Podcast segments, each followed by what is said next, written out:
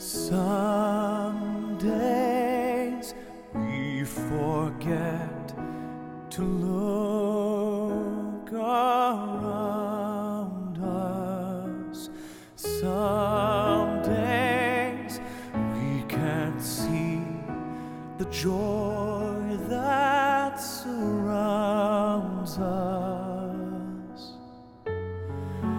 So caught up inside ourselves, we take when we should give. So for tonight,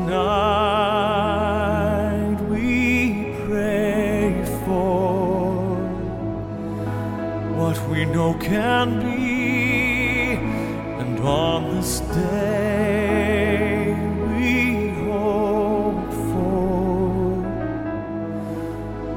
we still can't see. It's up to us to be the change, and even though we all can still do more. There's so much to be thankful for. Good morning. I am thankful that Thanksgiving Day is a day that prompts us to stop and think of being grateful for our God, family, friends, faith, and generally blessed lives. Oh, sure, we talk about being grateful throughout the year, but to have a day set aside for it is brilliant. You know, a long time ago, Americans really were a thankful people.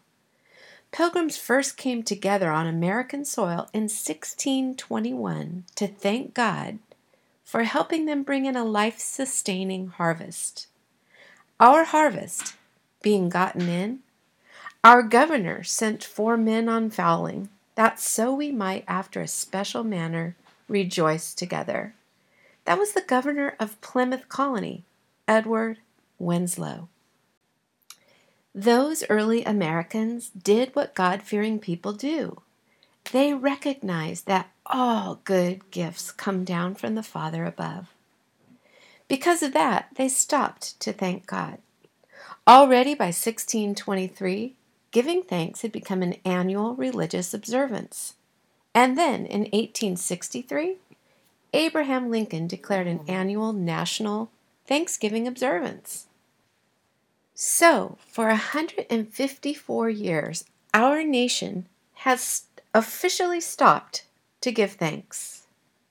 Let's bring this down to a personal level. I have noticed that when I rightly view my humble station before God, I can only have a thankful heart.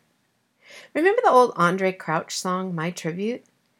It expresses my thoughts this morning so well.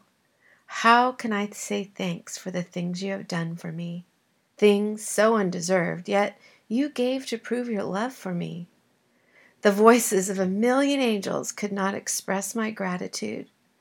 All that I am and ever hope to be, I owe it all to thee. To God be the glory for the things he has done. Just let me live my life and let it be pleasing, Lord, to thee. And if I gain any praise, let it go to Calvary. On it goes. I love that beautiful song. It would seem that being mindful of God's great love and his many gifts, apart from spiritual things, things like eyesight, hearing, a voice, health, a home, family, clothing, food to eat, maybe a car to drive, etc., I would be walking around constantly filled with gratitude, right? I wish I could say that I am. Unfortunately, I get sidetracked. I get sidetracked and distracted by life. Life reminds me that I'm not as young as I used to be, that there's always more work to be done, that marriage is not always easy.